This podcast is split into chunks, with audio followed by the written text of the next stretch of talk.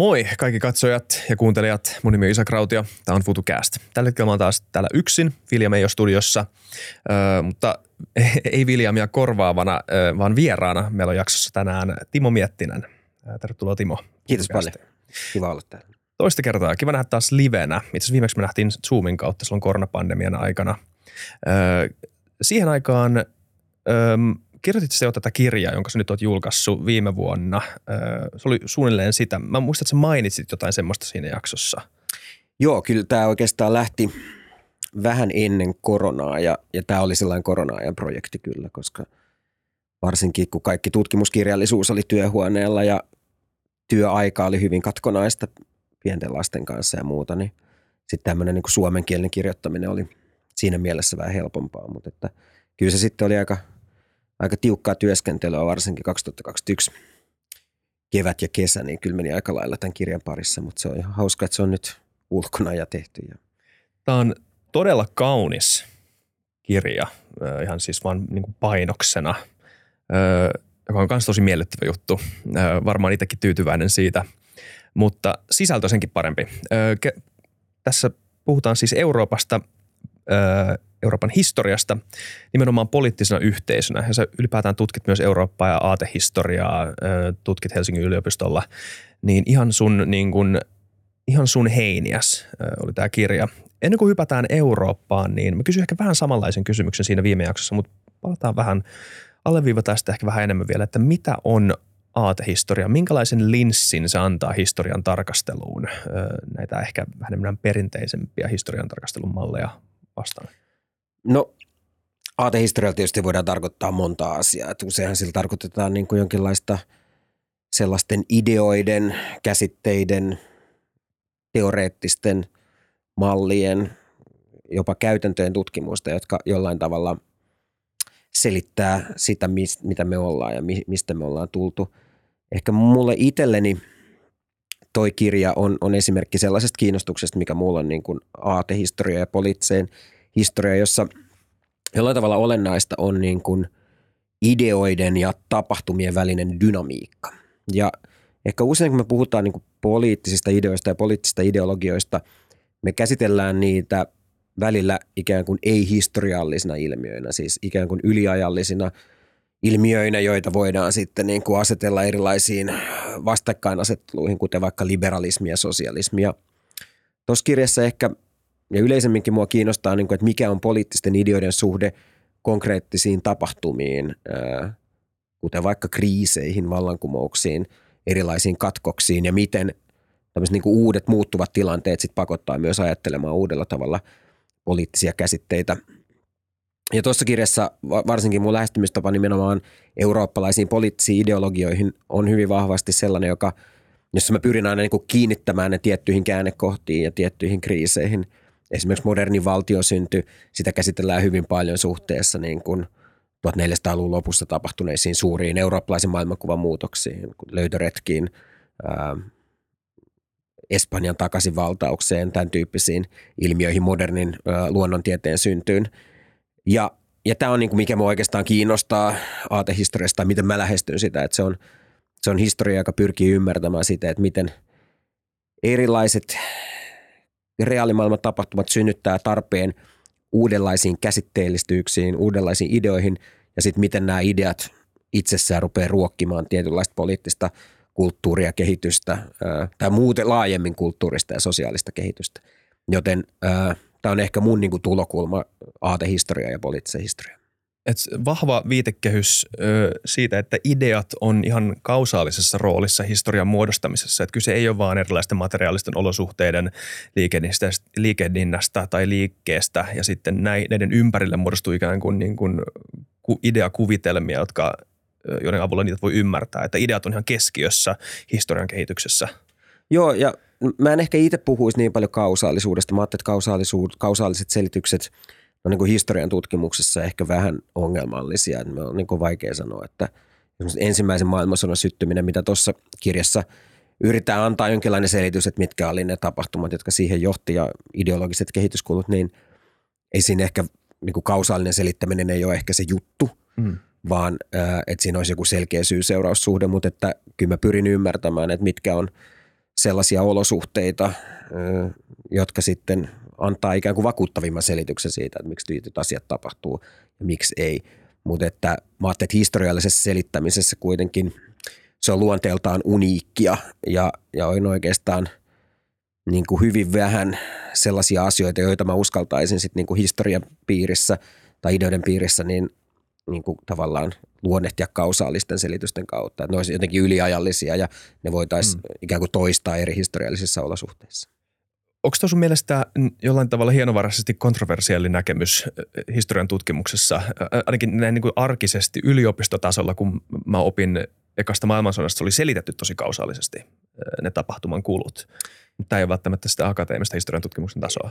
Ehkä, ehkä vähän riippuu, että mitä kausaliteetilla tarkoitetaan. Joo. Tarkoitaanko sillä niin kuin, ikään kuin yliajallisia syy-seuraussuhteita, että et, et aina kun on – vaikka aina kun tuloerot kasvaa, niin se johtaa aina tiettyihin sosiaalispoliittisiin muutoksiin, vai onko kausaalisessa selittämisessä enemmän kyse niin kuin ikään kuin tiettyihin tilanteisiin sidotusta kausaliteetista. Ja totta kai ensimmäisessä, niin kuin toisessakin maailmansodassa voidaan sanoa, että Saksa hyökkäsi Puolaan ja, ja siitä lähti tietty tapahtumaketju. Ja jos sitä kutsutaan kausaaliseksi selittämäksi, niin fine, mutta että ehkä mä itse mm niin kuin se, mulle se pointti on kuitenkin aina historiassa niiden tapahtumien ainutkertaisuudessa ja, ja ehkä sen tyyppinen niin kuin luonnontieteellinen selittäminen, jos pyritään Just. myös historiassa ikään kuin yleispäteviin selitysmalleihin, niin mulla on niin kuin tiettyä varautuneisuutta sellaista selittämistä kohtaan. Kyllä. Ö, hypätään aiheeseen. Ö, sä oot tutkinut Eurooppaa nimenomaan poliittisena yhteisönä.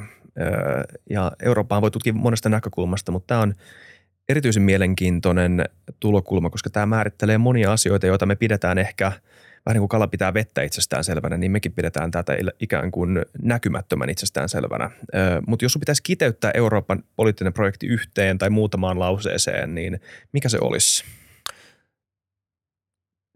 Tai kymmenen lauseeseen. No joo, ehkä, ehkä se niin kuin tausta, mitä vasten toi kirja on kirjoitettu, on, on sen tyyppinen ajatus, että – että joskus tämmöiset niin Euroopan poliittista historiaa käsittelevät yleisesitykset, niin hirveästi niin kuin lähtee liikkeelle jonkinlaisesta yhtenäisen Euroopan ideasta tai siitä, että on joku tämmöinen suuri eurooppalaisuus, yhteiseurooppalainen kokemus, historia, kulttuuri, joka sitten tuottaa tietynlaisia niin kuin erilaisia malleja siitä, mikä olisi eurooppalainen poliittinen yhteistyö, Euroopan unioni ja näin edelleen – kun taas mun kirjan lähestymistapa on se, että, että mä ajattelen, että Euroopan poliittisen järjestyksen ytimessä on ollut tietty niin kuin kysymys moninaisuuden hallinnasta. Ja se on nimenomaan olennaista. Siis se, että me ei olla yksinkertaisesti samaa mieltä.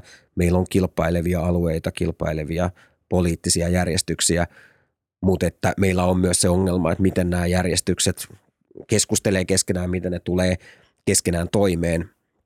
Ja, ja se, mitä me kutsutaan niin kuin Euroopan – poliittiseksi yhteisöksi on ollut historiassa muuttuneet tavat nimenomaan jäsentää tätä moninaisuutta.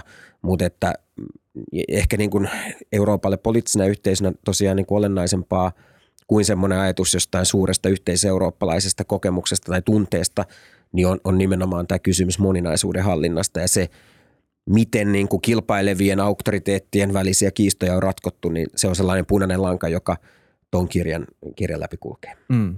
Ja moninaisuus tässä kontekstissa ei, sitä ei myöskään voi määritellä mitenkään yliajallisesti, eikö vaan, vaan että sekin, tämän kirjan luettua se käy selväksi, että se moninaisuudenkin käsite vaihtelee sen mukaan, mitä nämä eri historialliset konseptitkin kehittyy toisessa päälle.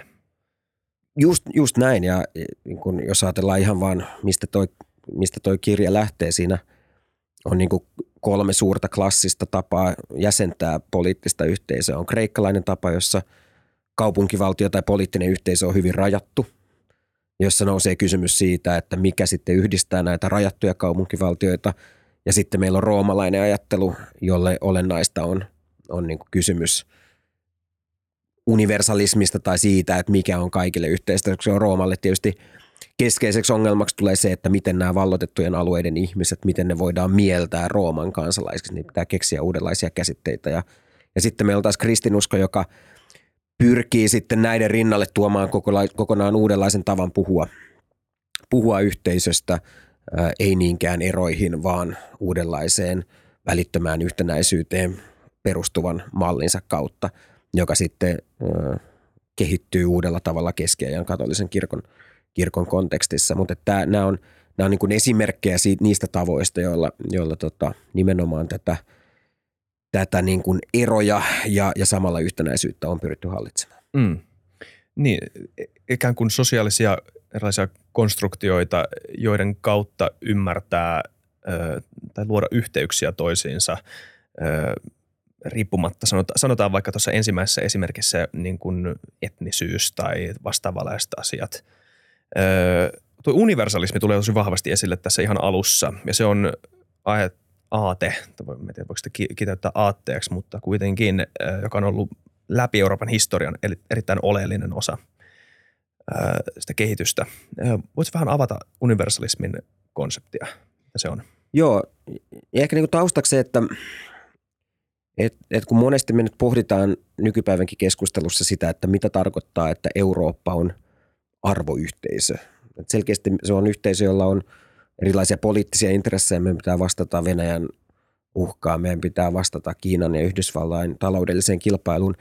Mutta usein puhutaan, että Eurooppa on myös arvoyhteisö, jolla on oma tämmöinen arvo, arvoperustansa. Mutta se ikään kuin historiallisena selityksenä tämä on, tämä on hyvin vaikea, koska ei varmasti ole mitään yhtä arvoa, joka selkeästi kulkisi läpi koko Euroopan historian.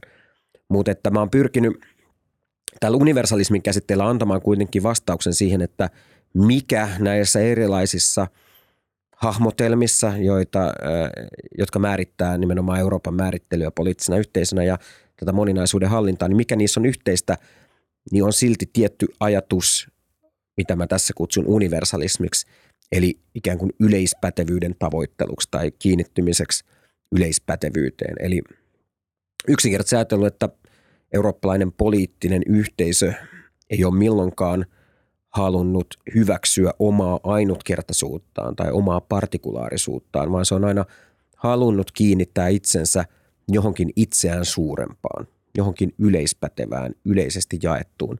Ja näitä universaalin ajattelun kohteita on olleet milloin luonto, milloin filosofian ideat, milloin Jumala, milloin oikeus, talous, historia, kaikki tämmöisiä niin kuin yleispäteviä voimia tai prosesseja, joihin sitten poliittinen ajattelu, poliittinen yhteisöllisyys on halunnut ikään kuin kiinnittää itsensä ja sanonut, että, että hei, me ei olla vaan täällä sattumalta tämmöinen joukko ihmisiä, vaan me itse asiassa kiinnitytään johonkin, mikä on meitä itseään suurempia.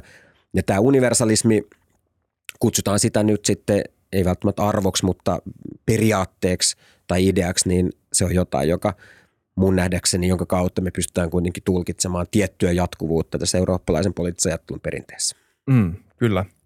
Öö, tota, sinulla on monta esimerkkiä, johon voisi takertua. Otetaan kysymys vaikka oikeudesta, joka edelleen on erittäin oleellinen.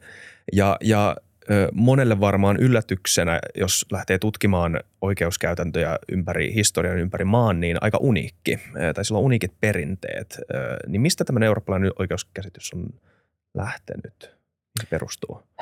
No, tämä on, on tietysti iso, iso kysymys, kysymys. Ja, ja iso niin kuin oikeushistoriallinen niin kuin tutkimuskysymys, mikä on eurooppalaisen oikeuskulttuurin perusta. Ja tässä kirjassa niin kuin pyrin tarjoamaan aika niin kuin perus vastauksen tähän kysymykseen. Se on, mä ajattelin, että eurooppalainen oikeuskulttuuri kuitenkin hyvin vahvasti roomalaisen ajattelun muokkaamaa. Kysymys siitä, että meillä on tiettyjä normeja, jotka pätee paikallisesti, ajatus ikään kuin mitä me nyt nykyään kutsuttaisiin kansalliseksi oikeudeksi, mutta sitten meillä on myös oikeusjärjestelmä, joka koskee ikään kuin valtioiden välisiä suhteita tai oikeus, käsitysoikeudesta, joka ei rajaudu vaan maantieteellisesti rajatulle alueelle, mitä nykyään kutsuttaisiin kansainväliseksi oikeudeksi. Mä ajattelin, että tämä käsitteellinen ero niin kuin periaatteellisella tasolla syntyy jo roomalaisessa ajattelussa ja se alkaa sitten systematisoitua vähitellen 1400-1500-luvulta lähtien ja ja monessa mielessä niin kuin eurooppalaiselle oikeuskulttuurille tämä taaksepäin katsominen, katsominen niin kuin Rooman esimerkkiin, niin, niin se on ollut hyvin, hyvin tärkeää.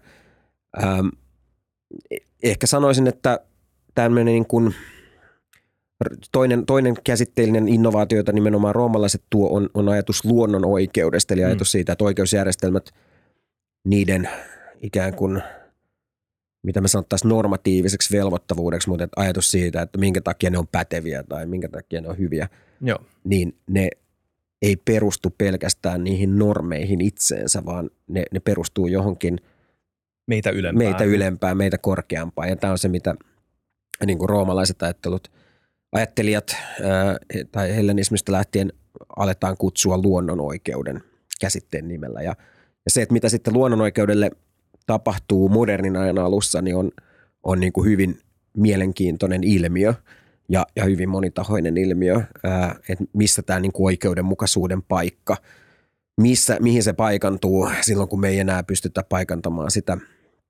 esimerkiksi kirkon, kirkon auktoriteettiin tai Jumalaan. Ja, ja ää, yksi keskeinen kehityskulku on se, että, että ää, tämmöisen niin kuin se maallistumiskehityksen myötä niin tämä luonnonoikeuden paikka siirtyykin tämmöisestä hyvin niin kuin abstraktista periaatteesta, joka on tuolla jossain, niin enemmän niin kuin ihmiseen itseensä. Ja, ja syntyy ajatus ää, ikään kuin ihmisen, ihmiselle kuuluvista luonnollisista oikeuksista, joka on keskeinen niin kuin 1600-luvun kehityskulku. Ja näitä sitten aletaan niin kuin jäsentää eri tavalla. Ensin ennen kaikkea negatiivisina oikeuksina, oikeuksina, että sä et saa puuttua mun vapauteen tai mun, mun toiminta-alaan, mutta sitten myöhemmin myös 1600-luvulta lähtien tai lopulta lähtien niin yhä enemmän niin kuin positiivisina oikeuksina, että mulla itse asiassa on luonnollinen oikeus omaisuuteen, vapaaseen elämään, sananvapauteen, tämän tyyppisiin asioihin. Ja, ja, ja se, että mitä sitten oikeastaan niin kuin lasketaan ihmisen luonnolliseksi oikeudeksi, mitä me nykyään kutsuttaisiin ehkä ihmisoikeudeksi, niin on, on tietysti keskeinen rajaveto niin kuin kaikessa poliittisessa Mm. ajattelussa. Ja, ja, mutta se, on, se on myös sellainen voima, joka on hyvin vahvasti ö, määrännyt ja, ja, ja määrittänyt ö, keskeisiä eurooppalaisia vallankumouksia 1800-luvulta lähtien ö, jotain nationalismin ja tasavaltalaisuuden kaltaisten ideoiden kehitystä. Mutta että tämä on tietysti hyvin, hyvin, hyvin niin kuin laaja aihe ja esimerkiksi se, mitä, miten eurooppalainen siviilioikeus niin kuin on, on muodostunut, niin siitä on, on kirjoitettu lukuisia kirjoja ja, ja, ja näitä, nämä on sellaisia laajoja teemoja, mutta tämä on ehkä niin kuin filosofisesta näkökulmasta, mikä, miten mä pyrin rakentamaan niitä jatkuvuuksia nimenomaan luonnonoikeuden, sitten kansainvälisen oikeuden ja ikään kuin kansallisen oikeuden välisen ö, kolmiyhteyden kautta. Joo. En mä, mä en tiennyt, että se pystyisi kiteyttämään tota noin hyvin, mutta en mä toisaalta ole myöskään yllättynyt. Öö, mutta tässä nimenomaan näkyy se, että öö, kun puhutaan ihmisoikeuksista nykyään, jos palataan nykypäivään asti ja mikä meidän perspektiivi suhteessa ihmisoikeuksiin on, niin eikö ihmisillä ole usein ainakin arkikäytössä tietty tämmöinen niin kuin luonnonoikeuden intuitio, kun puhutaan ihmisoikeuksista. Ja niitä, ne, niitä nimenomaan käsitetään jo, jonain yliajallisena konseptina, joka on meille annettu ikään kuin. Mutta ne, ne, tota, et, ne on erittäin spesifi ö, historiallinen kehityskulku, joka on johtanut tilanteeseen, missä tämmöiset asiat on voinut oikeuttaa sekä institutionalisoida. Näkisit sitä niin kuin nimenomaan yhtenä pääesimerkki sun kirjas niin, sanomasta. Jo, joo, kyllä. Ja niin kuin, mä niin kuin, tavallaan mä oon niin kuin samaa mieltä siitä intuitiosta, että on, onhan se niin, että, että ajatellaan, että mikä on niin kuin oikein ja väärin, niin kyllä meillä on varmaan aika monella on sellainen niin kuin moraalinen intuitio, että se mitä laissa on, niin se niin kuin mitä laissa lukee, niin sanotusti kirjallisesti laissa lukee, niin silloin jonkinlainen ero siihen, mikä on oikeasti oikein ja väärin. Tai niin kuin laki, pelkästään niin kuin kirjoitettu laki ei tyhjennä tätä kysymystä. Että on jonkinlainen niin kuin, niin kuin moraalisen arvioinnin mittaristo, kriteeristö, joka niin kuin on erillinen kirjoitetusta laista. Ja tämä on varmasti niin kuin luonnonoikeudellisen ajattelun perintöä tai ylipäätänsä moraalisfilosofisen ajattelun perintöä.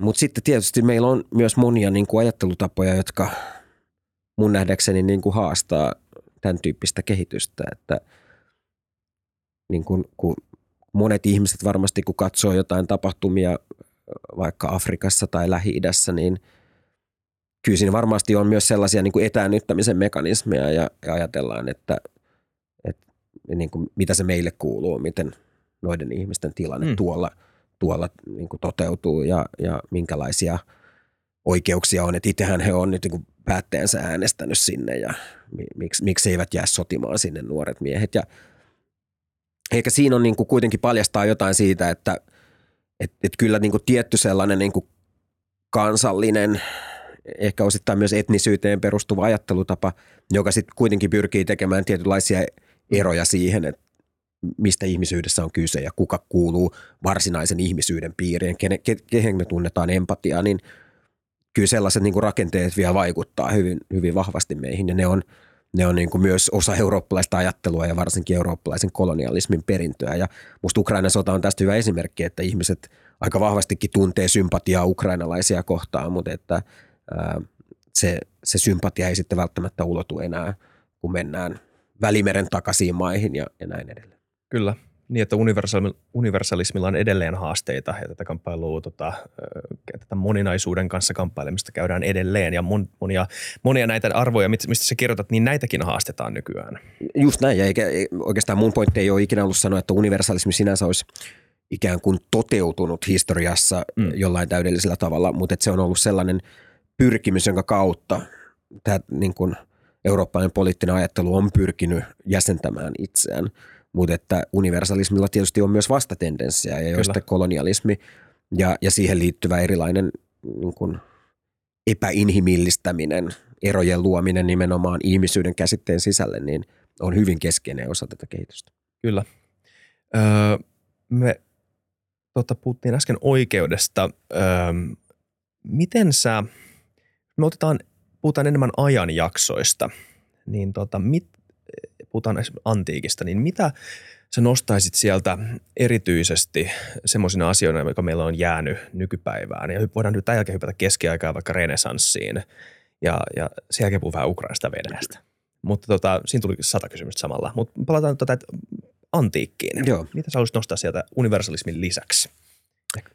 No mä, die, mä en tiedä, se lisäksi universalismi on tietysti se yksittäinen käsite, joka, joka niin kuin hyvin vahvalla tavalla – niin kuin jäsentää sitä, mutta että sen, sen ehkä niin kuin keskeisimpänä muotona ajatus se, että politiikan pitää perustua jollain tavalla niin kuin yleispäteviin ideoihin. Että se, että miten poliittinen yhteisö on järjestänyt, miten valtamekanismit ja valtajärjestelmät on historiallisesti muovaantunut, niin se ei ole mikään näiden niin kuin, ikään kuin oikeutusperusta itsessään, vaan, vaan politiikka on jotain, joka pitää oikeuttaa järjellä – rationaalisella argumentaatiolla ja perustelulla. Tämä on niin kuin keskeinen osa antiikin poliittista ajattelua. Ja toinen keskeinen antiikin äh, käsitteellinen innovaatio on hyvin vahvasti poliittisen yhteisön kiinnittäminen osaksi luontoa. Että ikään kuin poliittisuus on jotain, joka syntyy luonnostaan tai joka on jotain, johon ihminen luonnostaan tähtää. Ja vaikka niin kuin moderni poliittinen ajattelu 1600-luvulta lähtien enenevässä määrin – irtaantuu tämän tyyppisestä luontokäsityksestä, niin monessa mielessä tämän tyyppiset ajatukset niin kuin poliittisen elämän jonkinlaisesta niin kuin luonnonmukaisuudesta, niin kyllä ne on niin kuin keskeinen osa silti esimerkiksi vielä vaikka modernin evoluutioteorian syntyä tai, tai tämän tyyppisten niin kuin, käsitteellisten teorioiden tota, tota syntyä. Ja, ja tässä mielessä niin kuin – niin kuin ideat ja luonto on, on ehkä sellaiset kaksi hyvin ristiriitaista perintöä, jonka antiikin politi- poliittinen ajattelu on meille jättänyt. Ja molemmat on, on esimerkkejä nimenomaan tämmöisestä universalisoivasta ajattelusta. Kyllä, joo. Et ihminen ei voi niin kuin ikään, ikään kuin mielivaltaisesti oikeuttaa mitään, ellei sille löydy jotain replikoitavaa tai toistettavaa perustetta, joka joku toinen ihminen voi myös käsittää. Voisiko tämä olla tapa? Ehkä se on, ehkä se on näin ja, ja tota, ehkä ylipäätään se, että, että valta ikään kuin ei oikeuta itseään. Niin. Että pelkkä voimankäyttö, se, että sulla on isommat muskelit kuin toisella, niin se ei ole, se ei ole itsessään niin kuin riittävä peruste jonkun tietyn valtahierarkian oikeuttamiselle. Ja se on musta niin kuin antiikin poliittisajattelun keskeisin perintö. Se, että onks, pystyykö antiikki, onko ne niin kuin yhtään sen parempia ne ne tarinat, joita sitten vaikka Platon kertoo valtiossa siitä, että minkälainen on hyvä yhteiskunta, se on toinen kysymys, mutta että ehkä tämä ylipäätänsä tämä askel siihen, että, että niin kuin poliittinen valta ei ikään kuin legitimoi itse itseään, niin se on ehkä kuitenkin se keskeinen askel, joka mm. sieltä tulee. Niin, jos me kuvitellaan väittely kahden, kahden ihmisen välillä, niin, niin sitä väittelyä ei voiteta sillä, että sä nujerrat tämän toisen, vaikka se olisi fyysisesti mahdollista tässä universumissa maailmankaikkeudessa. Että jollain tavalla se valtahierarkia löytyy, mutta sille ei löydy yhteisön sisällä oikeutusta. Tämä on, tämä on yksi tapa, että, varsinkaan niin kuin fyysinen voimankäyttö ei perustele mitään. Ja sitten ehkä mikä antiikin filosofialle on toinen keskeinen piirre, on, on tietty tämmöisen niin kuin sofismin kritiikki, se, että ikään kuin pelkästään sanoilla leikittelemällä tai sanallisella argumentaatiolla – että se olisi kaikki, mikä politiikassa on tai mm. mikä, mikä voi niin kuin perustella hyvän poliittisen yhteisön, vaan, vaan, vaan oikeastaan jo, jo Platonilla niin hyvin keskeiseksi nousee ajatus, että okei, jos poliittisen yhteisön idea, se löydetään jonkinlaisella filosofisella pohdinnalla, niin se, se merkitsee jollain tavalla niin kuin kääntymistä itseen ja se on jonkinlainen niin kuin sisäisyyden ääni, joka, josta sitten niin kuin – se oikeutusperusta viime kädessä löytyy. Ja, ja nämä on sitten tietysti teorioita, jotka kehittyy myöhäisantiikissa teoriaksi niin moraalisesta omatunnosta ja, ja tämän tyyppisistä ilmiöistä. Et ajatus se, että on jonkinlainen sisäisyyden niin kuin alue, joka toimii perustana meidän moraalisille arvioille, niin se on niin kuin keskeinen osa, osa kyllä antiikin perintöä, joskin se, miten se konkreettisesti sitten muovautuu, niin se on sitten ehkä tarkempien käsitteellisten analyysien ö, asia, mutta että yleisenä periaatteena se, että niin kuin pelkkä valta, pelkkä argumentaatio, poliittinen kamppailu, se mitä niin kuin, ikään kuin poliittinen retoriikka turuilla ja toreilla, se ei ole itsessään tarpeeksi, vaan meidän pitää etsiä niitä oikeudenmukaisuuden lähteitä jollain tavalla niin kuin ihmisyydestä itsestään, niin se on ehkä se keskeinen, keskeinen perintö, jonka antiikin ajattelu on meille jättänyt. Entä sitten keskiaika. Sä sanot oikein kirjassa, että sitä mielletään, ehkä ei enää. Musta se myytti on osittain jo murtunut, että mm. keskiaika pidetään täysin tämmöisenä niin kuin kurjuuden aikakautena ja, ja tota, regression aikakautena. Paljon, paljon tapahtui silloin. Mitä muun muassa? No jos yleisellä tasolla ajatellaan, että mikä on, mikä on niin kuin se keskeinen eurooppalaista poliittista ajattelua niin kuin hallitseva vastakkainasettelu, niin sehän on niin kuin selkeästi siirtymä pois semmoisesta niin kuin keskitetyn imperiumin aikakaudesta, joka, joka Rooma oli ja joka vielä niin kuin Kaarle suuren valtakunta niin kuin varhaisella keskellä oli, enemmän tällaiseen niin kuin kilpailevien auktoriteettien maailmaan, jossa, jossa poliittisesti ja, ja valtaa pyritään jakamaan ennen kaikkea maallisten hallitsijoiden ja kirkon välillä. Ja tämä niin kuin kilpailu siitä, että kuka edustaa – ylintä poliittista auktoriteettia, niin on, on niin keskeinen poliittista ajattelua hyvin vahvasti määrittävä teema. Ja tämäkin on sellainen, joka kiinnittyy hyvin vahvasti tähän universalismiteemaan, koska oikeastaan molempien puolten argumentit tietyllä tavalla lähtee tästä niin kuin universalismin ideasta. Kirkolla se argumentti on suurin piirtein hyvin tiivistetysti se, että koska paavi edustaa koko ihmiskuntaa viimeisellä tuomiolla, niin hänellä pitäisi olla myös ylin käskyvalta mm. ää, kaikissa poliittisissa kysymyksissä, kun taas sitten maalliset hallitsijat näkee, että ää, maalliset hallitsijat on saaneet valtansa suoraan Jumalalta ja, ja tähän, tähän valtaan kuuluu tällainen jumalallinen aspekti ja, ja, ja se, on, se on jotain, mitä, mitä ei voida rajata ja kyseenalaistaa ja, ja nämä on molemmat ajatusperinteitä, jotka sitten – ikään kuin, joiden valta-asemat vaihtelee hyvin paljon keskiajan kuluessa, että välillä kirkko on voitolla ja välillä maalliset hallitsijat on voitolla ja välillä tehdään yhteisiä ristiretkiä ja, ja, ja pyritään sitten sovittamaan eri intressejä yhteen. Mutta ehkä keskiaika vielä niin kuin on, on tavallaan viimeinen aikakausi myöskin Euroopassa, jolloin on niin kuin mahdollista kuvita, kuvitella ajatus Euroopasta jonkinlaisena niin kuin supervaltiona tai mm. mitä, mitä ehkä nykyään kutsutaan universaalimonarkiaksi, että Eurooppa voisi jollain tavalla niin kuin jäsentyä yhden yhteisen hallitsijan alaisuuteen. Meillä voisi olla yksi, yksi auktoriteetti. Ja, yksi paavi. Niin, yksi, yksi paavi tai yksi maallinen hallitsija. Ja, mutta tämä on, tämä on ehkä sellainen visio, joka niin kuin alkaa kuolla viimeistään 1500-luvun puolivälissä ja, ja siitä lähtien on oikeastaan selvää, että Euroopan tulevaisuus on – on jonkinlaisessa niin kuin alueellisesti rajattujen valtioiden välisessä kanssakäymisessä.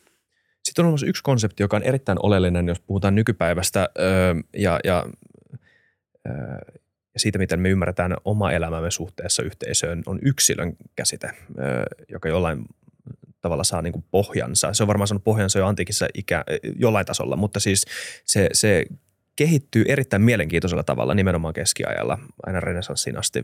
Voisitko puhua siitä hetken?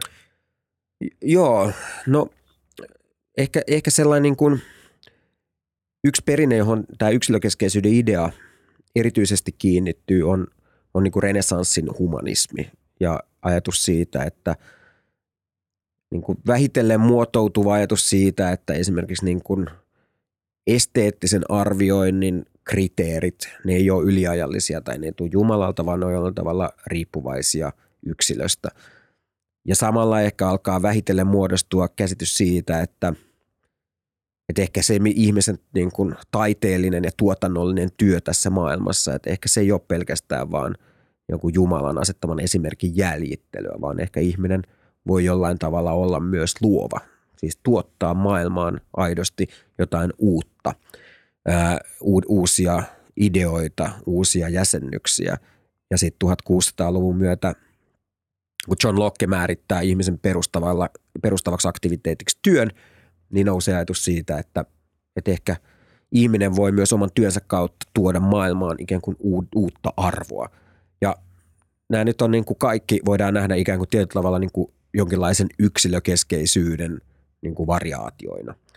Ja tähän sitten tietysti yhdistyy se kehitys, joka me tunnetaan uskonnon tunneelta niin uskonpuhdistuksen tai, tai protestantismin nimellä, jossa Lutterista, Kalvinista eteenpäin aletaan korostamaan, että ehkä ihmisen suhde Jumalaan, ehkä se ei tarvii näitä välitysinstituutioita, kuten kirkkoa tai paavia tai, tai kirkonmiehiä, joille me tunnustetaan syntimme, vaan ehkä meidän suhde Jumalaa voi olla myös suora ja välitön. Me ei tarvita tällaista välitysmekanismia. Ja, ja tämä on niin kuin yksi toinen osa sitä niin kuin modernin yksilökeskeisyyden syntyä.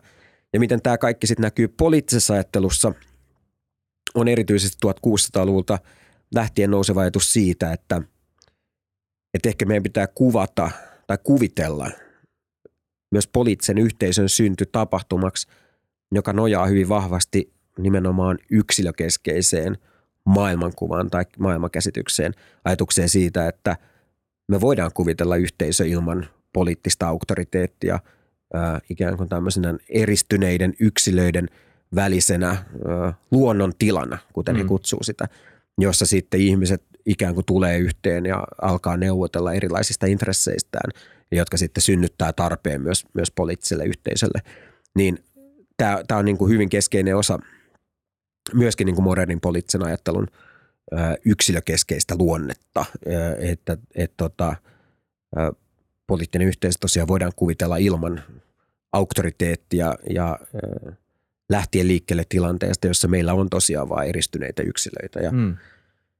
ja, ja, ja, ja monella tavalla tässä ajattelutavassa on hyvin paljon, tämä on hyvin niin kuin ongelmallinen monessa mielessä ja ää, tätä on haastettu, mutta että – tässä on ehkä sellaiset muutamat kehityskulut, jotka määrittää niin kuin modernin yksilökeskeisyyden syntyä ja mitä se vaikuttaa poliittiseen Joo, niin moni tuntee, melkein varmaan kaikki tuntee tämän Descartin ajattelen siis olen, niin se, sehän siinäkin oleellisena ei ole vaan se metafyysinen havainto siitä, että mistään ei voi ikään kuin olla varma muuta kuin omasta tietoisuudestaan, mutta myös se suhde, niin kuin yksilön, sen havaitsevan suhteen yksilö siihen ympäristöön, joka havaitaan. Ja se, että se keskeinen ero, se lähtökohta on se minä ja että jokainen ihminen sinänsä on tämä minä.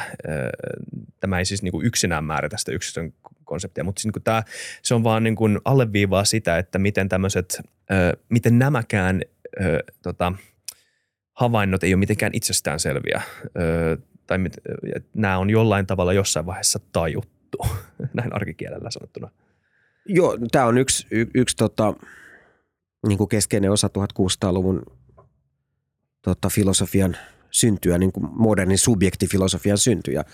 Ja on syytä muistaa, että subjektin käsitettä, joka siis käytännössä tarkoittaa alle heitettyä, siis jotain, jotain perustavaa, niin subjektin käsitteellä ei oikeastaan ennen 1600-lukua ole linkkiä millään tavalla ihmiseen.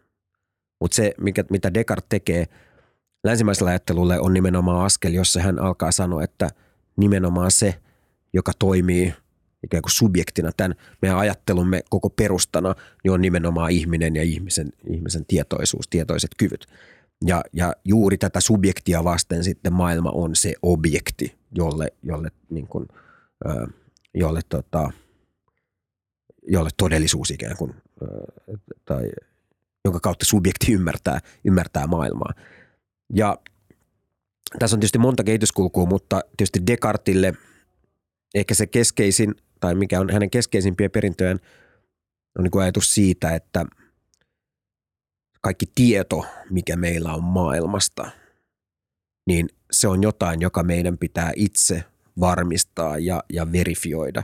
Ja niin kuin nimenomaan Descartin niin kuin yksi hänen pääteoksista on nimenomaan metodin esitys, niin se, kyse on tieteellisen metodin esityksestä, että, että kaikki tieto, mikä meillä on, niin se on jotain, jonka subjektin pitää itse jollain tavalla verifioida ja se, mitä sitten Descartesille tämä tarkoittaa, niin on, on niin kuin monimutkainen kysymys, että hänelle ei, niin. hän ei ole pelkästään niin kuin, niin kuin tavallaan perinteinen empiristi, jolle, jolle niin kuin pelkästään aistihavainnoista välittyvä tieto on, on niin verifioitua, vaan hän, hän uskoo myös käsitteellisiin ja teoreettiseen ja, ja ideo, ideo, ideatietoon, mutta tota, tämä periaate, että nimenomaan yksilöstä tulee kaiken tiedon jonkinlainen ydin, niin on, on totta kai hyvin keskeinen osa myös tätä uuden kehitystä.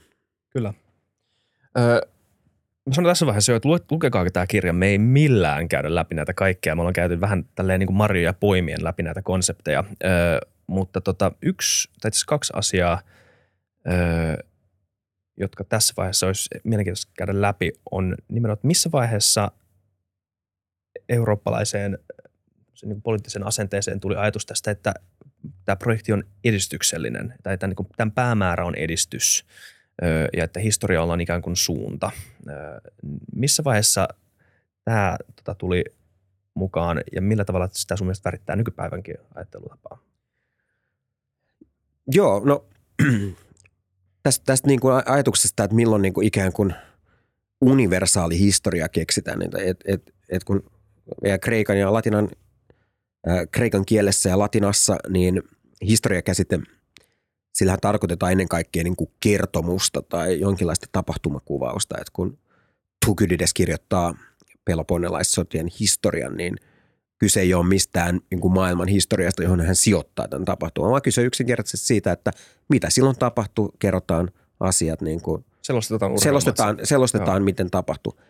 Ja, ja tämän tyyppinen historia käsitys alkaa sitten 1700-luvulta lähtien saamaan rinnalle toisenlaisen ymmärryksen historiasta, joka ei enää kiinnity pelkästään yksittäisiin tapahtumiin, vaan ajatukseen siitä, että ehkä koko maailman historialla tai ihmiskunnalla on jonkinlainen yhteinen päämäärä, yhteinen kehityskulku, tai ainakin, että se voidaan jäsentää jonkinlaisen niin kuin yhden ja yhtenäisen kehityskulun kautta.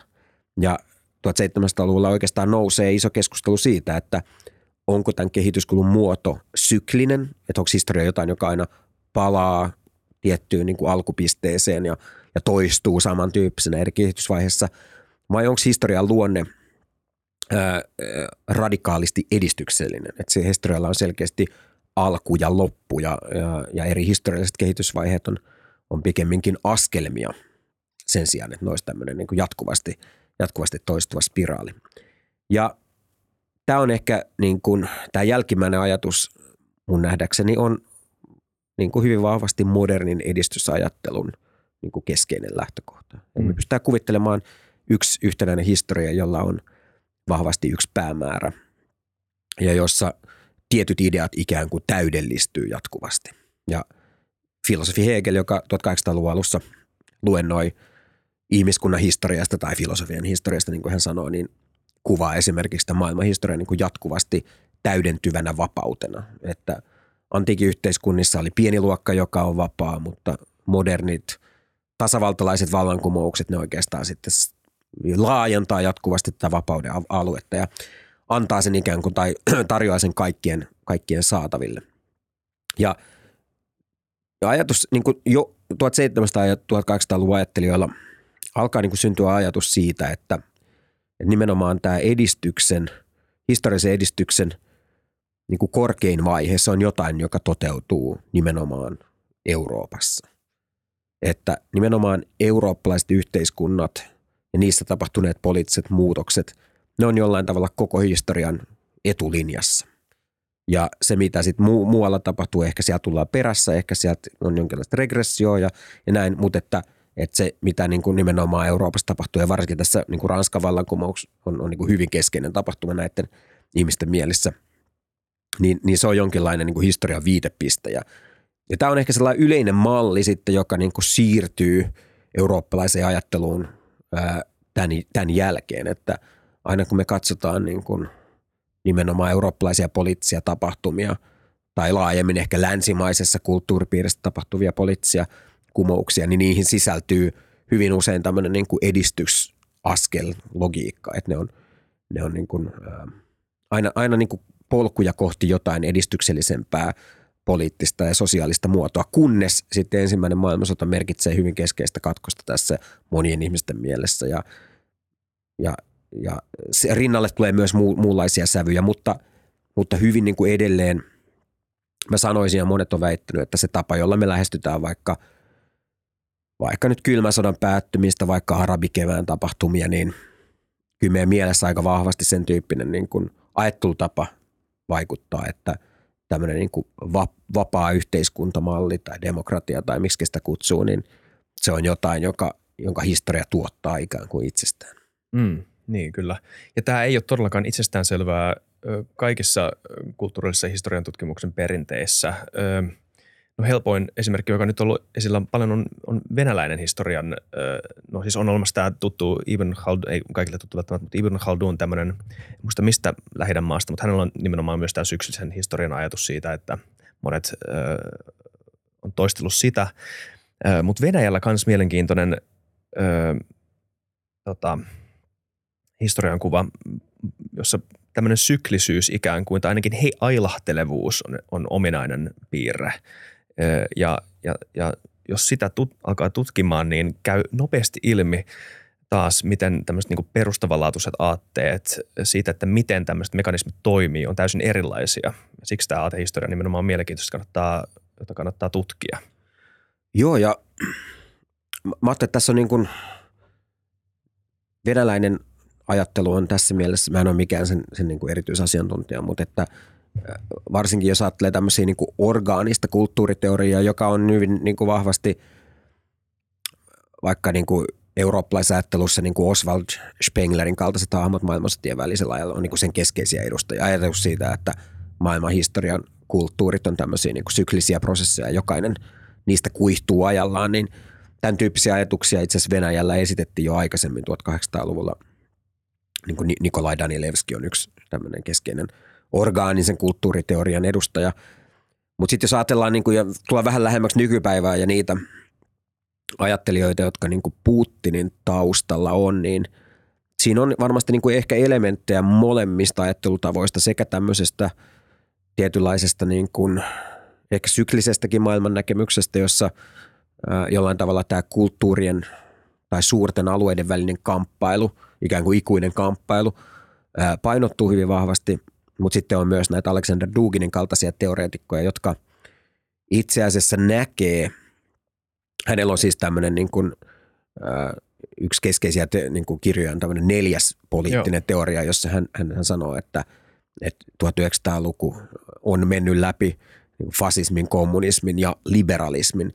Ja se, mitä sitten Venäjällä on tapahtumassa ja toteutumassa ja mistä Venäjän – historia todistaa ja, ja, ja ehkä Putinin hallintokin todistaa, ja niin kuin uudenlainen ajattelu, joka ei kiinnitty mihinkään näistä, vaan kiinnittyy nimenomaan ajatukseen poliittisesta subjektista, jolla on hyvin vahva side kulttuurin, historiaan, siihen konkreettiseen tilanteeseen, jossa hän on. Ja siinä tota, Dugin hy- hyödyntää todella paljon niin kuin esimerkiksi maailmansotien välisten ajan saksalaisia teoreetikkoja, Heideggeria, kuten tiedät, niin kuin – hän nimenomaan, niin kuin Heideggerin Dasein käsite on niin kuin hyvin keskeinen tässä niin kuin hänen relativistisessa ajattelussaan. Ja, ja, ja se, että kuinka paljon se Dugin on vaikuttanut esimerkiksi Putinin ajatuksiin Euraasian unionista, joka oli ehkä kymmenen vuotta sellainen iso käsite, jota, jota hän niin kuin pyöritteli tämän oman niin kuin uudella, uuden tyyppisen imperi, imperialismin taustalla, niin se on, se on ehkä niin kuin, äh, niin kuin –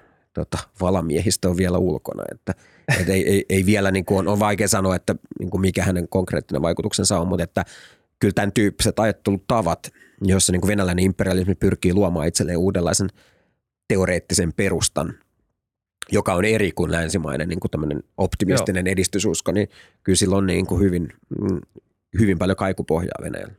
Joo, kyllä.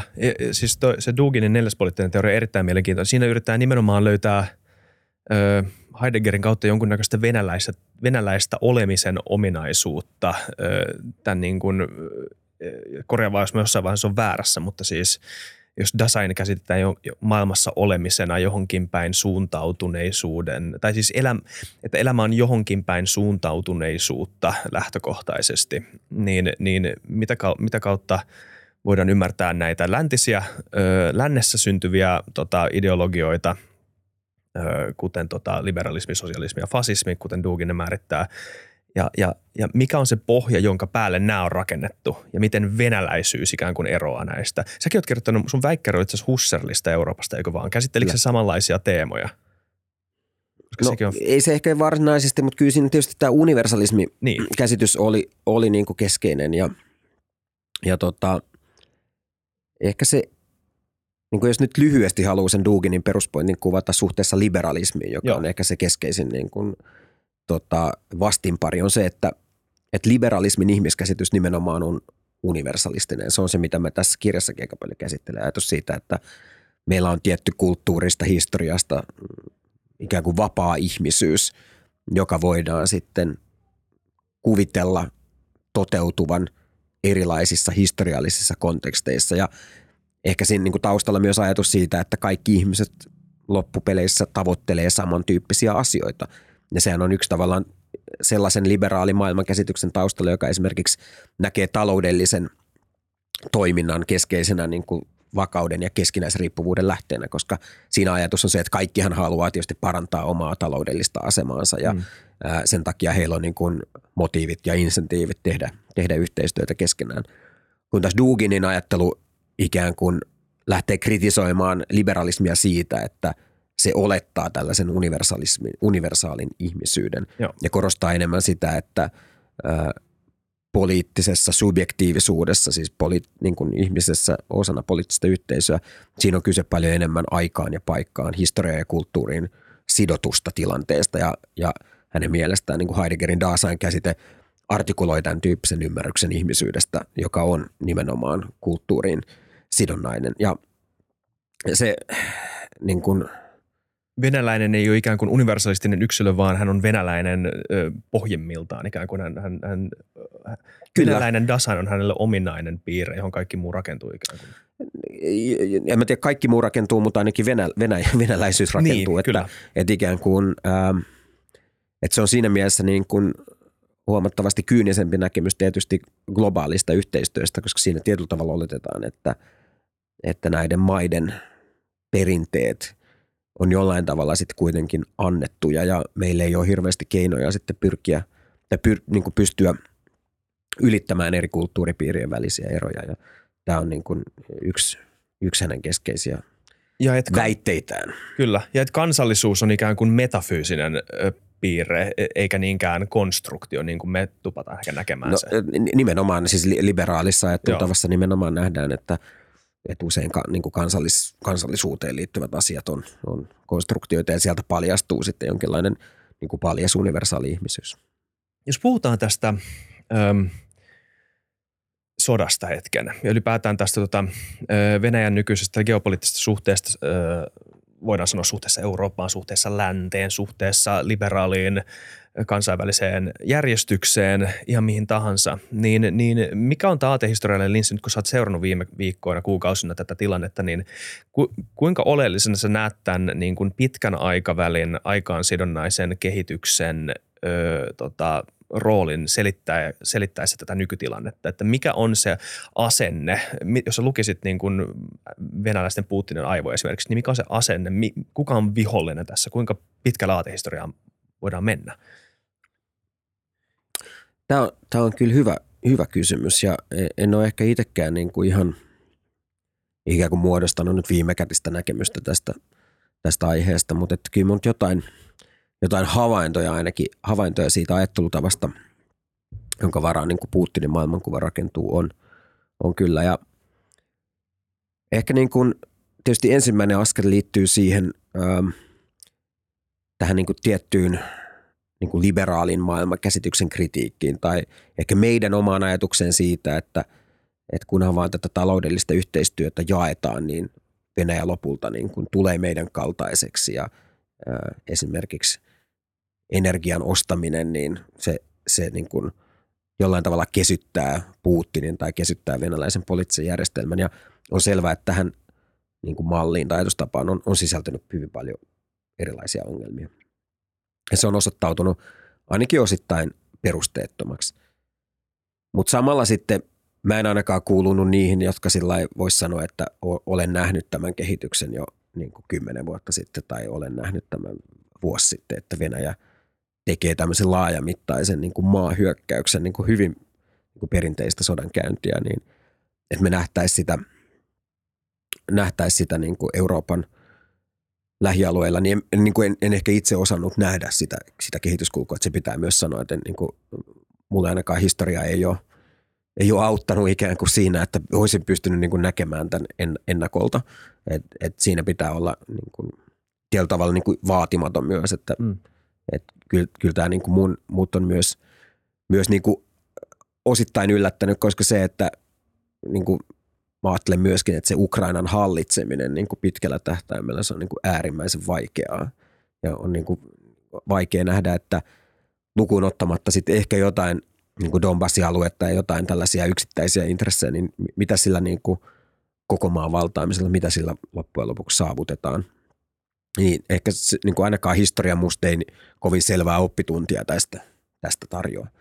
Mutta se, mikä niin kuin Putin ajattelussa ehkä viime – varsinkin tällä toisella presidenttikaudella, niin kuin 2012 lähtien on muuttunut, niin on ehkä tämmöinen niin kuin hyvin vahva historian korostaminen. Ja, ja hän on niin kuin lähtenyt korostamaan hyvin vahvasti niin kuin, niin kuin Venäjän suurta epäonnistumisia tai suuria tragedioita, jotka määrittää Venäjän, Venäjän 1900-lukua ennen kaikkea Venäjän vallankumousta, mutta sitten myös Neuvostoliiton hajoamista ää, 90-luvun alussa. Ja se, miten niin kuin Putinin tietty niin kuin imperialistinen projekti kytkeytyy sit niin kuin tähän haluun tuottaa sitä historiallista kertomusta. Ja, ja nimenomaan, että historiasta tulee tämän, tämän niin kuin hallitsemisen väline, niin se on tietyssä mielessä niin kuin eurooppalainen ajatusperinne. Että sitähän Euroopassakin ää, tehtiin varsinkin niin kuin ennen ensimmäistä ja toista maailmansotaa, jolloin – nationalismiin hyvin vahvasti kuuluu tällaisen niin kuin yhteisen tarinan ja varsinkin yhteisen uhritarinan muodostaminen. Ja, ja se, että mitä Venäjällä nyt niin kuin tapahtuu tässä mielessä, niin on, on hyvin vahvasti kiinni niin kuin tietyissä niin kuin eurooppalaisen aateperinteen kysymyksissä. Ja toinen ehkä kysymys on se, että, että se venäläinen niin kuin suurvaltapolitiikan malli ja ne ajattelijat, jotka siellä taustalla on, puhuttiin jo Alexander Duginista, mutta myös – Iva, Ivan Ilinin kaltaiset ajattelijat, niin kyllä heidän niin kuin suhteensa sit myös niin kuin muuhun eurooppalaisen ajatteluun on aika likeinen. Että siellä inspiroidutaan hyvin paljon tietyistä esimerkiksi saksalaisen kulttuuripiirin ajattelijoista. Ja siinä mielessä mä en ole ollenkaan niin vakuuttunut, että sitä venäläistä ajattelua voitaisiin parhaiten selittää esimerkiksi jollain niin kuin mongoliajan julmuuksilla tai, tai sieltä periytyvillä mm. käytännöillä. Ehkä niillä on jonkinlainen rooli, mutta että mä että varsinkin mitä tulee siihen niin kuin yleiseen poliittiseen ajatteluun ja siihen tapaan, millä historiaa käytetään, millä suurvalta-alueita hyödynnetään, millä tavoin venäläisten ja ukrainalaisten välinen ero ja, tietty niin kuin epäinhimillistäminen muodostetaan. Sillä on hyvin vahvoja linkkejä niin kuin eurooppalaiseen kolonialismiin ja niin edelleen. Joten, joten kyllä mä näin, näen hyvin paljon yhtymäkohtia niin kuin nimenomaan eurooppalaiseen aateperintöön ja pidän tässä mielessä niin kuin Venäjää eurooppalaisena maana – jonka, jonka ajattelutapa ja toimintatapa on hyvin vahvasti niin kuin eurooppalaisen perinteen muokkaamaa, mutta että varmasti siellä on myös elementtejä, jotka sitten, joihin on vaikuttanut myös muut, muut niin kuin historialliset kokemukset, mutta jos, jos ajatellaan ihan vaan niin kuin tätä suurvaltapoliittista aspektia tässä, niin kyllä, kyllä mä niin kuin näen hyvin paljon yhtymäkohtia historiaan. Joo, niin siis se voi olla modernina aikana, niin kuin modernissa liberaalissa Euroopan unionissa vaikea nähdä niitä yhtymäkohtia, mutta siis ei tarvitse kauhean kauas, etteikö nimenomaan näkisi näitä yhtymäkohtia esimerkiksi niin nationalistisen 1800-luvun Euroopan välillä ja, ja, ja nykyisin. No voidaan, 1900-luvullakin oli monta eurooppalaista ideologiaa, jotka niin kuin, tota, lähentelee aika paljon tätä nykyistä ajattelutapaa. Var, varsinkin, jos ajatellaan vaikka fasismia, niin kyllähän tässä on niin kuin paljon, paljon niin kuin, tota, hyvin niin kuin yhteisiä piirteitä sille, mitä, mitä niin kuin fasistisissa tai muu ylipäätänsä totalitaristisissa järjestelmissä tapahtuu lähtien liikkeelle siitä, miten kansalaisyhteiskuntaa ikään kuin hallitaan, miten tiedonvälitystä rajoitetaan, miten, miten opetusta käytetään tietyn niin kuin historiallisen hyvin yksi mielisen tulkinnan rakentamisessa. Mm. Kaikki nämä on elementtejä, jotka on, on toteutunut myös muissa Euroopan maissa, mutta että ne nyt, ne nyt tota, Euroopassa on myös monia maita, jotka on sit pystynyt oppimaan näistä historian virheistä ja jotka on pistetty ikään kuin hyvin tiukkaan – niin kuin hyvin tarkkanäköisen peilin eteen katsomaan tätä, näitä, näitä tekemisiä. Ja, ja, ja, ja tämä on ehkä se, että jos Venäjällä on jotain tulevaisuutta, niin jo, jotain tällaista siellä pitää kyllä tapahtua. Joku Saksan tyyppinen meakulpa, tämmöinen pyydetään omaa historiaa anteeksi ikään kuin. Joo, ja kun mulla ei ole mitään siis niin kuin ikään kuin optimistisia käsityksiä, että tämän tyyppinen asia tapahtuu. Mä ajattelin, mm. että se, että, että niin kuin että siellä nyt vaan Putinin jälkeen sitten tulee joku liberaali uudistaja, joku niin kuin mm. Venäjän Macron tai joku vastaava, niin ää, en usko, että se tapahtuu ilman tämmöistä laajempaa kulttuurista muutosta.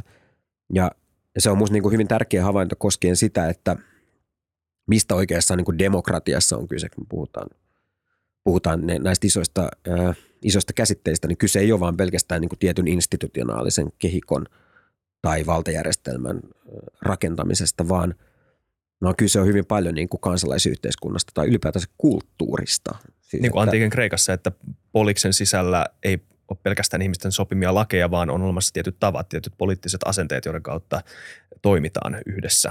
Kyllä, ja, ja siihen kuuluu hyvin vahvasti ö, tietty niin kuin kansalaisyhteiskunnan vapaus, mutta myös niin kuin tietynlainen yhteiskunnallinen luottamus toisiin ihmisiin. Ja kaikki nämä on tietysti asioita, jotka sitten – tämän tyyppiset niin kuin totalitaristiset järjestelmät, jota kohti mun mielestä Putinin Venäjä on, on selkeästi menossa, niin pyrkii hävittämään. Että se, mitä, mitä Neuvostoliitossa tehtiin, mitä Itä-Saksassa tehtiin, niin oli tietysti pyrittiin luomaan hyvin vahva tämmöinen niin kuin epäluottamuksen ja kyräilyn kulttuuri, että sä et mm. voi luottaa kenenkään. Ja se on niin kuin hyvin keskeinen osa tämmöisen niin kuin autoritäärisen hallinnan toteutumisessa. Kyllä, joo. Siis sanoit tuossa raikkaan provosoivasti, että Eurooppa on, tai ainakin provosoivasti suhteessa niihin ulostuluihin, mitä viime aikoina on lukenut ja kuullut, että Venäjä on kuitenkin niin kuin pohjimmiltaan eurooppalainen maa. Mä, sä et sano noilla sanoilla, mutta se mitä sanoit, niin mm, sanoit. joo, ky- kyllä mä voin sen sanoa noilla okay, sanoilla. No niin. Että, e, e, tota, Venäjä on musta selkeästi eurooppalainen maa okay. ja ne niin kuin erityispiirteet Putinin ajattelussa, niin musta ne on hyvin vahvasti nimenomaan niin kuin eurooppalaisen ajatus- ja ideaperinteen inspiroitumia. Ja nyt on, sitten on paljon totta kai ihmisiä, jotka esittää niin kuin näkemyksiä, että se miten vaikka Venäjän sotilasvoimat toimii, että siellä on hyvin niin kuin brutaaleja käytäntöjä, joilla on ehkä sitten niin kuin omat historialliset juurensa ja on niin kuin tietty väkivaltaisuuden perinne, joka tulee niin kuin muista vaikutteista, kuten vaikka mongoliaikaan. Nyt pidetään niin kuin mm. monissa niin kuin selityksissä keskeisinä. Mutta Byzantin että, tota, yksinvaltian johtajan oikeutusta ja vastaavanlaista. No joo, se, sekin on, joo, ja, ja tietysti Byzantti on merkittävä niin kuin, tai hyvin mielenkiintoinen, niin kuin, että mikä on Byzantin, Byzantin vaikutus niin kuin venäläiseen kulttuuriperintöön ja minkälaisia yhtymäkohtia sieltä on löydettävissä. Ää, tietysti ne tulee tietysti ennen kaikkea niin ortodoksisen uskon, uskonnon siirtymisen kautta ja näin edelleen, mutta että – se on vielä toinen kysymys, mutta ehkä kyllä mä niin kuin sanoisin, että just tämä tapa käyttää historiaa ja, ja tapa niin kuin hallita suuria väkijoukkoja, mm. ää, tapa niin kuin kuvitella itsensä suurvaltana, tapa tehdä eroja muihin kulttuureihin, niin, niin kyllä, kyllä ne on kaikki sellaisia ajatuksia ja käytäntöjä, jo, joilla on niin kuin juurensa eurooppalaisessa mm. aateperinteessä. Musta se on, musta se on tietyllä tavalla selvää. Mutta mut joillain tavoin eikö vaan myös oleellisesti ei. Me puhuttiin äsken demokratiasta ja Venäjällähän on tämä mun käsittääkseni aika niinku yleinen käsitys, tämmöinen historiallinen kirjallinen kertomus siitä, että mikä Venäjä on. Venäjähän on tosi paljon niin kuin runoihin perustuva kansanperinne ja edelleen poliittinen perinne. Ja siellä on tämä Gogolin esimerkki Venäjästä tämmöisenä troikkana, tämmöisenä hevosvaununa, jota johtaa vahvat, voimakkaat, sinne sun tänne säntäilevät hevoset, joiden voimakas tömistely tuottaa ukkosta ja joiden harjan heiluminen tuottaa hirmumyrskyjä ja – ja, ja kaikki, niiden voima saa mm. kaikki vierestä katsojat, kaikki kansalaiset vaan lamaantumaan pelosta, vaan seuraamaan vierestä. Kukaan ei tiedä, mihin tämä troikka säntäilee ja kaikki kysyy siltä, että mihin suuntaan olet menossa, mutta se ei ikinä vastaa. Tämä on se kertomus äh, niin kuin Venäjästä tämmöisenä niin, erittäin epädemokraattisena äh, ton kertomuksen mukaan. Kansalaiset pelokkaana seuraa ja tietämättöminä seuraa vierestä, että mihin tämä iso äh, karhu meitä vie – Kyllä, ja, ja onhan, tämä on tietysti myös, että Euroopassa on nähty niin kuin vastaavia, vastaavia tota, poliittisia järjestelmiä, mm. jotka on hyvin niin kuin autoritäärisiä ja ja tietyllä tavalla voi ajatella, että niin kuin isossa historiallisessa perspektiivissä eurooppalainen demokratia, sehän on hyvin niin kuin nuori ilmiö. Ja vielä niin kuin ensimmäisen ja toisen maailmansodan aikana se oli vieläkin nuorempi. Ja, ja, ja tietysti monet historialliset selitykset, jotka niin kuin liittyy vaikka fasismin nousuun – maailmansotien välisen, välisessä Euroopassa, erityisesti Saksassa, niin hyvin vahvasti kytkeytyy siihen, että yksinkertaisesti tämä historiallinen niin kuin kansalaisyhteiskunnan perinne oli, oli yksinkertaisesti niin ohut, että ihmisillä oli hyvin vahvasti tällä niin kuin vahva johtajan kaipuu, varsinkin kovassa talous, talouskriiseissä tai taloudellisessa ahdingossa. Ja, ja nämä nyt on varmaan sellaisia elementtejä, jotka, jotka niin kuin myös on hyvin relevantteja, kun tulkitaan Venäjän toimintaa. Kyllä. Ja tota, öö, kuinka paljon sä luulet, että tämä nykytilanne, tietenkin kun puhutaan Ukrainan sodasta, niin puhutaan tietenkin varmaan aika pitkälti maasta, terro, territoriosta. Öö, tietenkin tästä varmaan voi olla erinäisiä näkemyksiä, mutta siis tämä niin sodan logistinen puoli, öö, jos me suljetaan se vähän pois, niin kuinka paljon sä uskot, että, että Putin katsoo länttä ikään kuin tämmöisenä – tietenkin liberaalina projektina, mutta ei vielä valmiina liberaalina projektina. Että liberaalin oletuksia, universalismin oletuksia on ikään kuin viety vielä niiden niin kuin, ö, loogiseen päätepisteeseen asti. Ja, ja, ja että tämä liberalismin ikään kuin syöpyminen joka ikisen tota, yhteiskunnan ja kulttuurin ja ihmiselämän osa-alueeseen rapauttaa ö, monia ö, tota, liberalismille jollain tavalla ristiriitaisia käsitteitä. Siellä voi olla uskontoa tai kansallisuutta tai vastaavanlaisia asioita.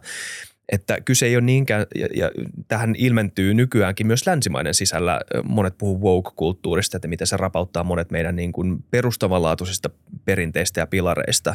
Niin näet sä, että tämä on samanlainen, tota, että tässä on jotain yhtymäpintaa siihen, että mikä on tämmöinen länsipel, että meidän pitää suojata itteemme täältä. Että meidän pitää puolustaa Eurooppaa tältä mädätykseltä ikään kuin.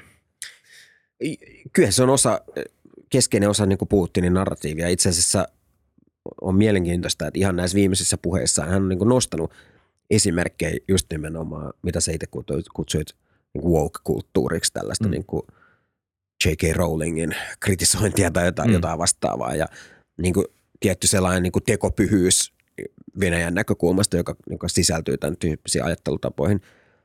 No sitten mä en taas itse tiedä, että kyllä mä niin kuin ajattelen, että se ilmiö on niin kuin jollain tavalla todellinen ja, ja siihen ajattelutapaan sisältyy tiettyjä ristiriitoja, mutta että miten vaikuttava voima se on sitten lopulta niin kuin meidän, meidän yhteiskunnassa.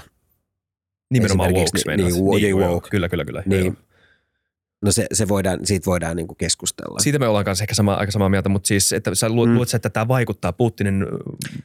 Se on ainakin tapa niin kuin hänen niin kuin rakentaa venäläistä identiteettiä ja, ja sitä, että mitkä on sellaisia niin kuin ikään kuin – uhkia, jotka uhkaa venäläistä yhteiskuntajärjestystä, koska hän nostaa esiin niin kuin nimenomaan näitä esimerkkejä liberaalista lännestä, näistä erilaisista ristiriidoista, johon liberaali niin kuin yhteiskuntajärjestys on menossa. Ja, ja miten se niin kuin myöskin horjuttaa sellaista tietynlaista niin kuin ikuista luonnollista yhteiskuntajärjestystä, mitä tulee sitten niin kuin hänen kuvauksessaan vaikka johonkin sukupuolivähemmistöjen ää, asemaan tai näkyvään asemaan yhteiskunnassa ja näin edelleen.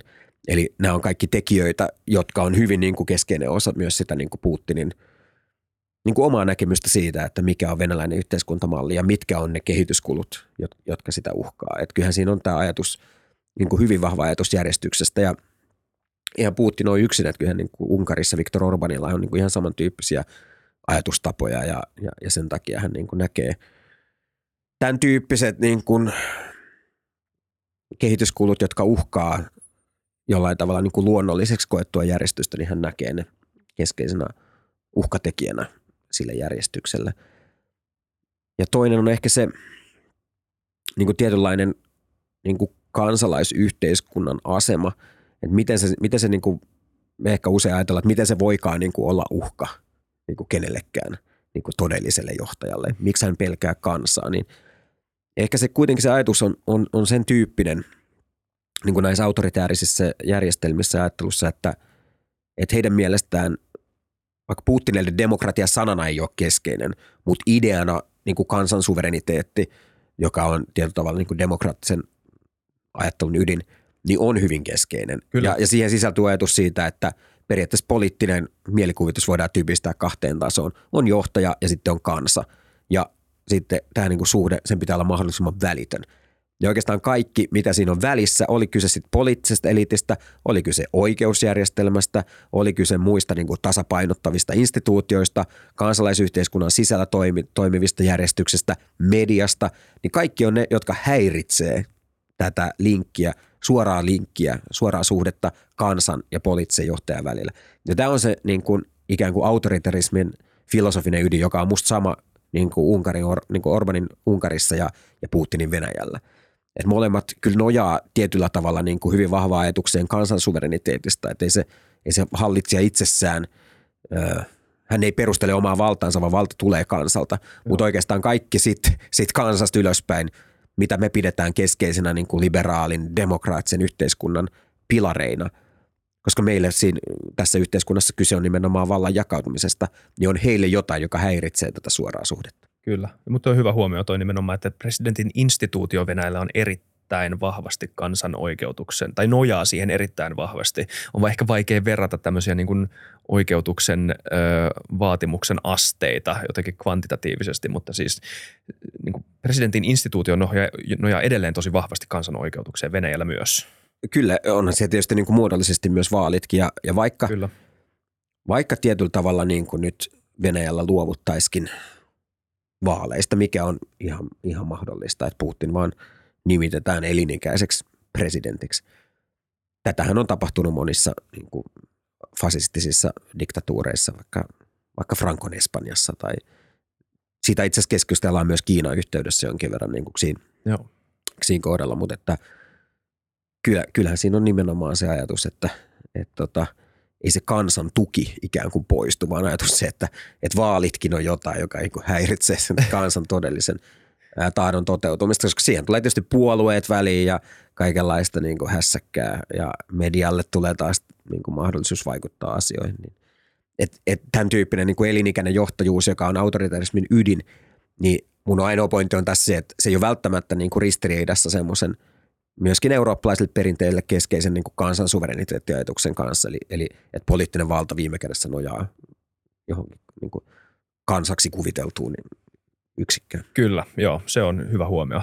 Miten tämä kääntyy takaisin Eurooppaan ja nykypäivään? Me ollaan vähän käsitelty tuota kirjaa ja mä edelleen alleviivaan, lukekaa se, koska tämä keskustelu oli vähän marjan poimintaa sieltä sun täältä, vaikka sun ketjutykset onkin niin ihan käsittämättömän hyviä. Öö, tota, Miten sä näet tämän? Sä kysyt, kysyt itsekin kysymyksen, mikä on Euroopan, mikä pitäisi olla Euroopan visio? Ja, ja miten tämä yhdistyy ajatukseen siitä, että Eurooppa on ikään kuin moninaisuuden hallintaa eikä yhtenäinen arvoyhteisö sinänsä? Miten sä konseptualisoit tämän ongelman? Suhteessa vaikka nykytilanteeseen vedän kanssa myös, nyt kun tämäkin on kärjistynyt. No tietysti mä niin kuin jotenkin ajattelen, että – että se, miten Euroopan unionin jotenkin menestystä ja, ja tulevaisuutta jotenkin hahmotetaan, niin mä ajattelen, että tämä moninaisuuden hallitseminen ja tietty niin kuin erojen sietäminen, mutta sitten myös ni, ni, niistä jotenkin niin kuin, niiden sietäminen tai niiden välittäminen, niin on jotenkin olennaista sille Eurooppa-projektille. En mä edelleenkään haaveile että Euroopasta tulisi jonkinlainen supervaltio, jossa niin kuin valtaa keskitettäisiin joihinkin keskusinstituutioihin vahvemmin, vaan mutta, mutta tästä huolimatta niin tavallaan Euroopan onnistumista mitataan sen kautta, miten hyvin se pystyy, pystyy käsittelemään näitä eroja. Ja ehkä niin tässä on viimeisen kymmenen vuoden aikana me ollaan käyty läpi useita kriisejä, jotka on hyvin niin perustavalla tavalla niin epäonnistunut tässä. Eurokriisi oli yksi tapahtuma, joka selkeästi vei pohjoista ja eteläistä Eurooppaa kauemmas toisistaan. 2015 niin kutsuttu pakolaiskriisi oli toinen, joka selkeästi synnytti kaksi täysin erilaista narratiivia Euroopan sisällä. Ja tämä Venäjä on minusta e-, toinen esimerkki siitä, että, että oikeastaan Euroopan toivo tässä suhteessa on ollut kuitenkin, että meidän narratiivi siitä, että mistä sodassa on kyse, niin on ollut aika yhtenäinen. Ja vaikka nyt niin kuin vastaukset ja reaktiot on jonkin verran eritahtisia ja mäkin olen varmasti sitä mieltä, että niin nopeasti kun nämä kovat talouspaketteet energian osalta pystytään ottaa käyttöön, niin sen parempi, mutta että siinäkin kyse on ennen kaikkea niin kuin eroista – prosessissa kuin siitä, että meillä olisi aidosti kaksi erilaista tulkintaa. Ja yksi tapa, joka, joka tota kirjaa tietysti yhdistää, on se, että tässä moninaisuuden hallinnassa nämä kertomukset, yhteiset kertomukset on hyvin keskeisiä.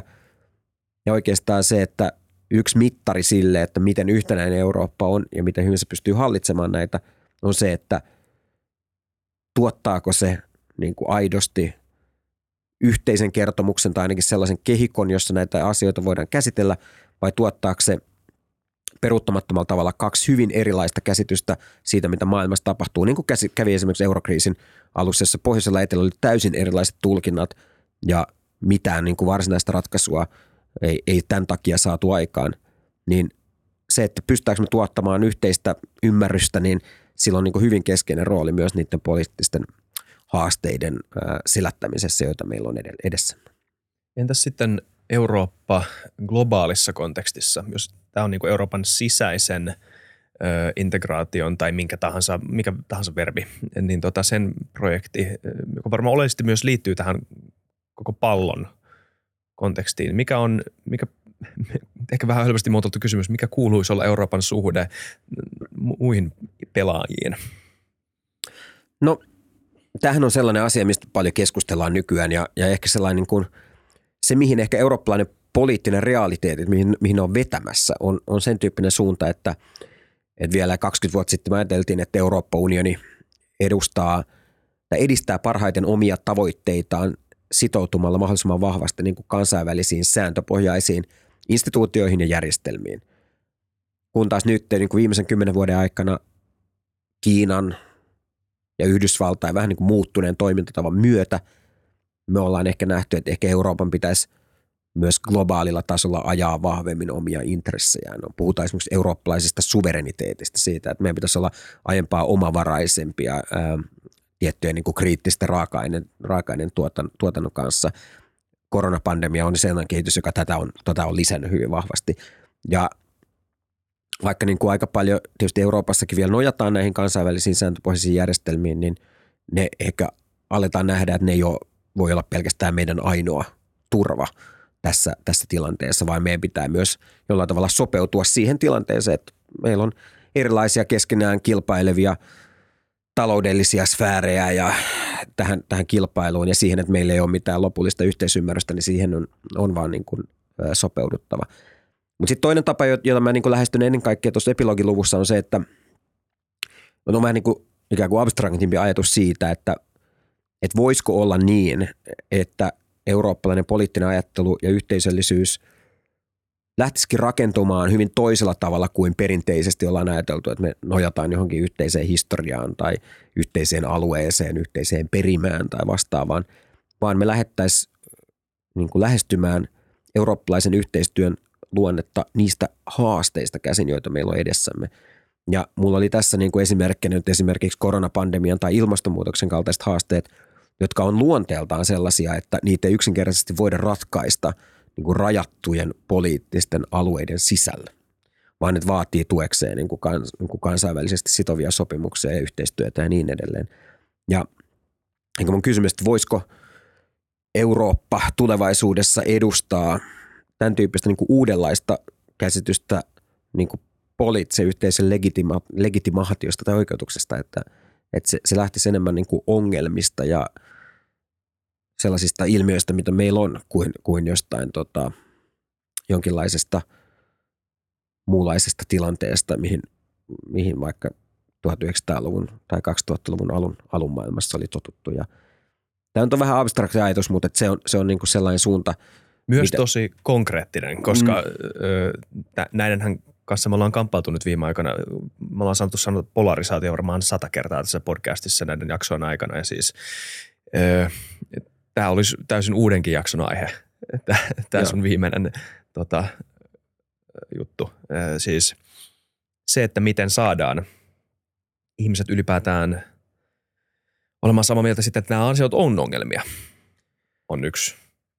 E, joo, kyllä. Ja, ja siinä mielessä kyllä mä niin kuin, ehkä, en tiedä, onko tämä joku niin kuin liberaali ajatus, mihin tähän niin kuin lop, lop, niin kuin voi heittää, mutta että kyllä, kyllä jollain tavalla niin kuin, yhteisesti jaetut tosiasiat tai faktat tai miksi niitä haluaa kutsua, niin on sitten kuitenkin jollain tavalla niin kuin poliittisen – yhteisöllisyyden ja poliittisen keskustelunkin elinehto, että, että meillä on jonkinlainen niin kuin yhteinen jaettu näkemys maailmasta, niin myös, myös erimielisyys syntyy aina jonkinlaista niin kuin yhteisymmärrystä vastaan.